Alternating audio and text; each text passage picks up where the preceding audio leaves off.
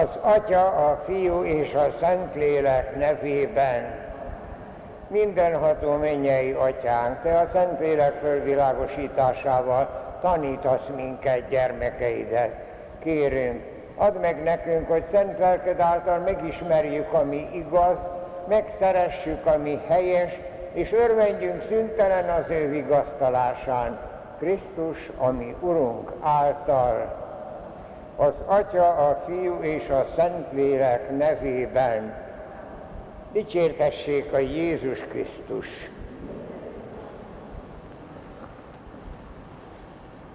Az idei fölnőtt katekézisünkben az Eucharisztiáról beszélgetve az eddigiek során végigvettük egész röviden a Szent Mise kialakulásának a történetét az utolsó vacsorától egészen napjainkig.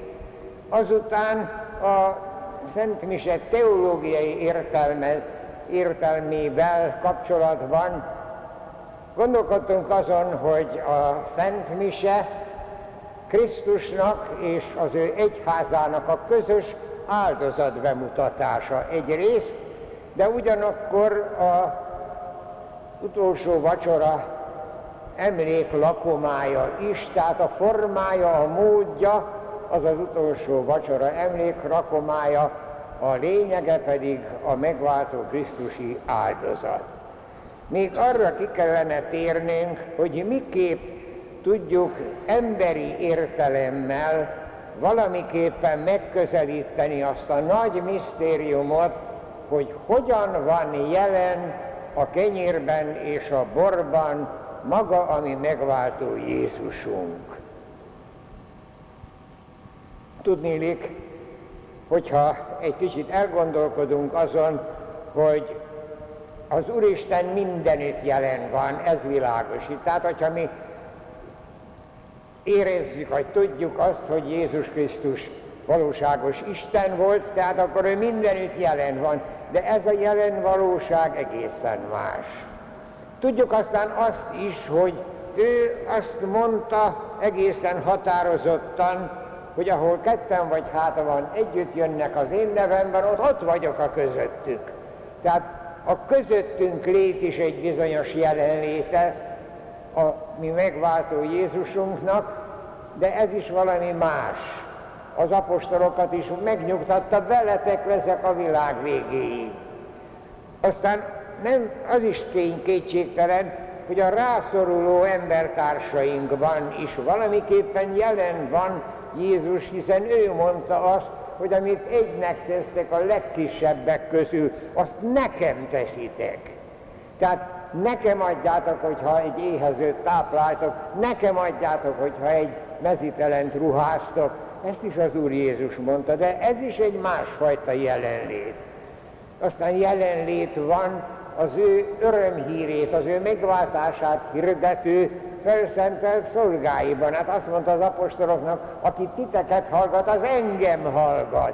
Tehát az ő tanítása, az ő szava, ebben is jelen van, ez is egy valami egészen más jelenlét, de kétségtelen, hogy mindezeket túlszárnyalja, mindezeknél sokkal rangosabb, sokkal titokzatosabb, teljesen misztérium jellegű, az a jelenléte, ahogy ami megváltó Jézusunk jelen van a Szent Mise kenyerében és borában. Ez a jelenlét lényegesen különbözik, lényegében különbözik, mert ez egy egészen személyes, valóságos, lényegi jelenlét. Érdekes ezt a legelső időktől kezdve, ugye többször említettük már, hogy az apostolok is az első pünköstkor értették meg az Úr Jézusnak a fölhatalmazását, hogy ők is cselekedhetik az utolsó vacsora misztériumát, és ők az ő legelső közösségeik is megértették. Hát csak pár szóval szeretném idézni a legelső írásokat. Szent Justin azt mondja, az eucharisztikus étel és ital már nem kenyér és bor, hanem valóságban Jézusnak teste és vére. Szent Cyril azt írja a második században, kimerné kétel, kimerne kételkedni Jézus szavaiban, ami rendíthetetlen hitünk szerint, ami eddig kenyérnek látszott, és most is kenyérnek látszik, és kenyér íze van, ez már nem többé nem kenyér, hanem Krisztus teste és az ő szent vére. Szent Ambrus, Szent Efrém is egészen egyszerűen és világosan mondják, hogy amit Jézus kezébe vett az utolsó vacsorán, az természetes kenyér volt, de amit az apostolainak adott, az természet fölötti kenyér, az az ő szent teste. És itt eh, ténylegesen ezt, ezt olyan világosan kell látnunk, hogy a legelső időktől kezdve ennek a hite olyan világos és olyan egyértelmű volt, a Krisztus hívők tudták, hogy akkor magát Jézus Krisztus, a megváltó Jézust veszik magunkhoz a kenyér formájában. A személyes jelenlét az Eucharisztián évszázadokig teljesen érintetlen volt, azt említettük már egészen a 16. századig. Nem kételkedett benne senki sem, természetesnek vették, hogy ez egy olyan misztérium, amit mi soha nem fogunk megérteni a maga teljességében, de ettől a hitünktől vagyunk mi Krisztusiak, hogy igenis a Szent Mise kenyerében és borában, ott az oltáron a kereszt áldozat lesz mostá jelenvalóvá, és a, a keresztáldozatnak az eredményét, a csodálatos eredményét a megváltást nyújtja nekünk a megváltó Jézus saját személyében. 1600 évig ezt, vagy 1501 néhány évig ezt nem vonta kétségbe senki se, ezt nem kérdőjelezték meg, ezért nem szerepelnek mondjuk az apostoli hitvallásban, vagy a Níciai Konstantinápai hitvallásban, csak a hitújítás korában próbálták ezt egy kicsikét meg kérdőjelezni, először Luther Márton, aki még megtartotta a reális jelenlétnek a hitét, valóban az úrvacsorakor igenis magát az Úr Jézust vesszük magunkhoz, ezt ő hitte, de csak a vétel pillanatában.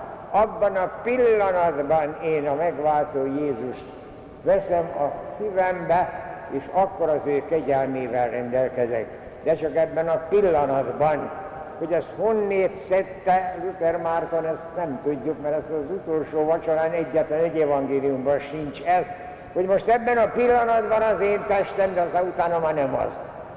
Aztán Zwingli még tovább ment, azt mondta, és a mai kalvinistáknak is egy része ezt vallja, hogy tulajdonképpen az egy szimbólum, csak egy jelképe az utolsó vacsora csodájának, amiben mi részesülünk, és kétségtelen, hogy ez az Úr Jézusnak a kegyelmével, bizonyos kegyelmével jár.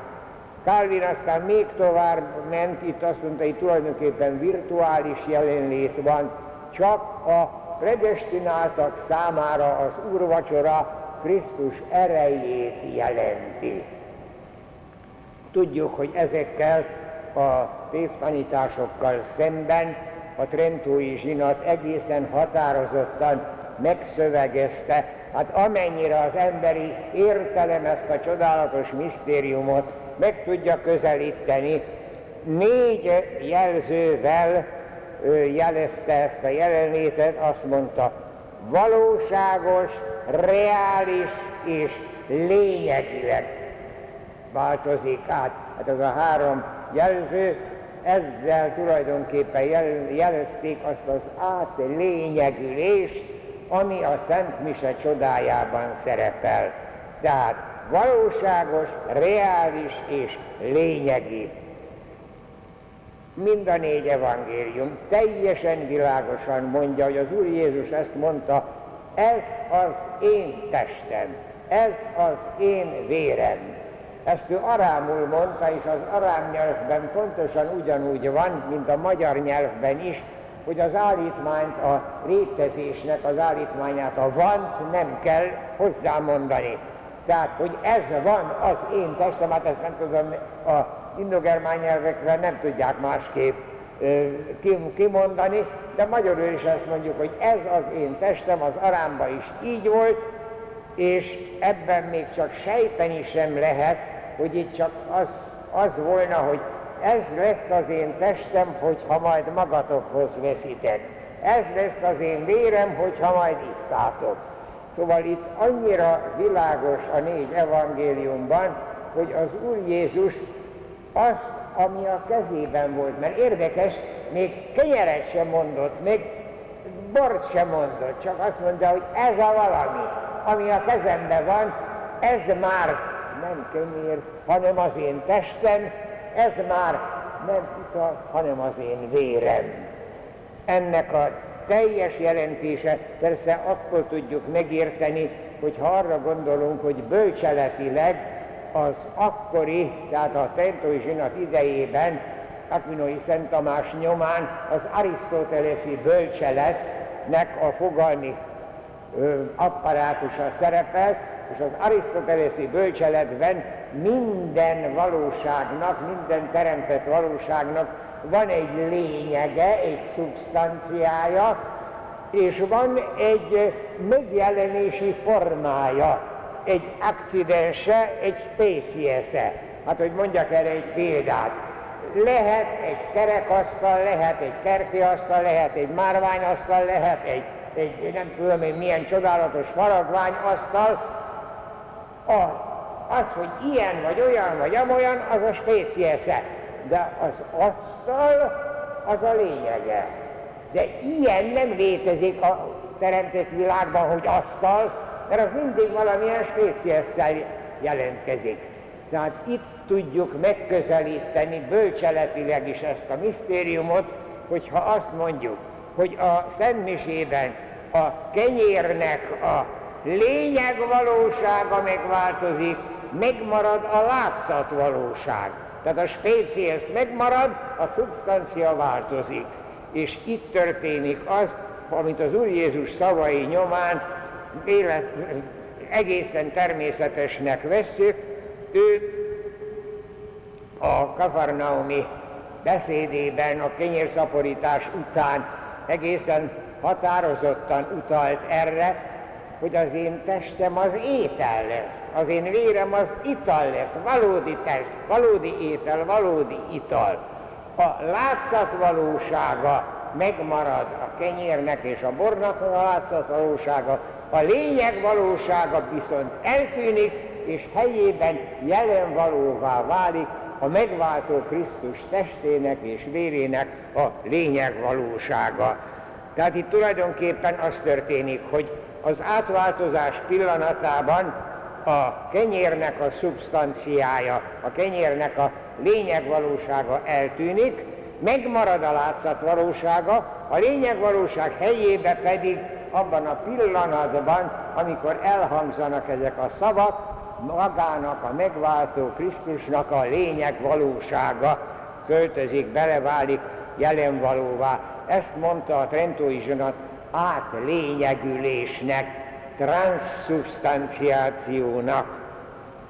Erről van tehát itt szó, és itt nem lehet ezt meggyengíteni jelentésváltozásról, vagy, vagy jelváltozásról, mert ilyesmét is szoktak mondani, hogyha egy, egy fehér lepedőre egyharmadába piros színt festek, egyharmadába meg zöld színt, az már nem lepedő, hanem a zászló. Hát annak az már a zászlónak a jele. Vagy hogy a bélyegen ott van valamilyen kép, az már nem az a kép, mert annak bélyeg értéke van. Szóval itt nem változik meg a lényeg, csak a célja, vagy csak a, a jelentése.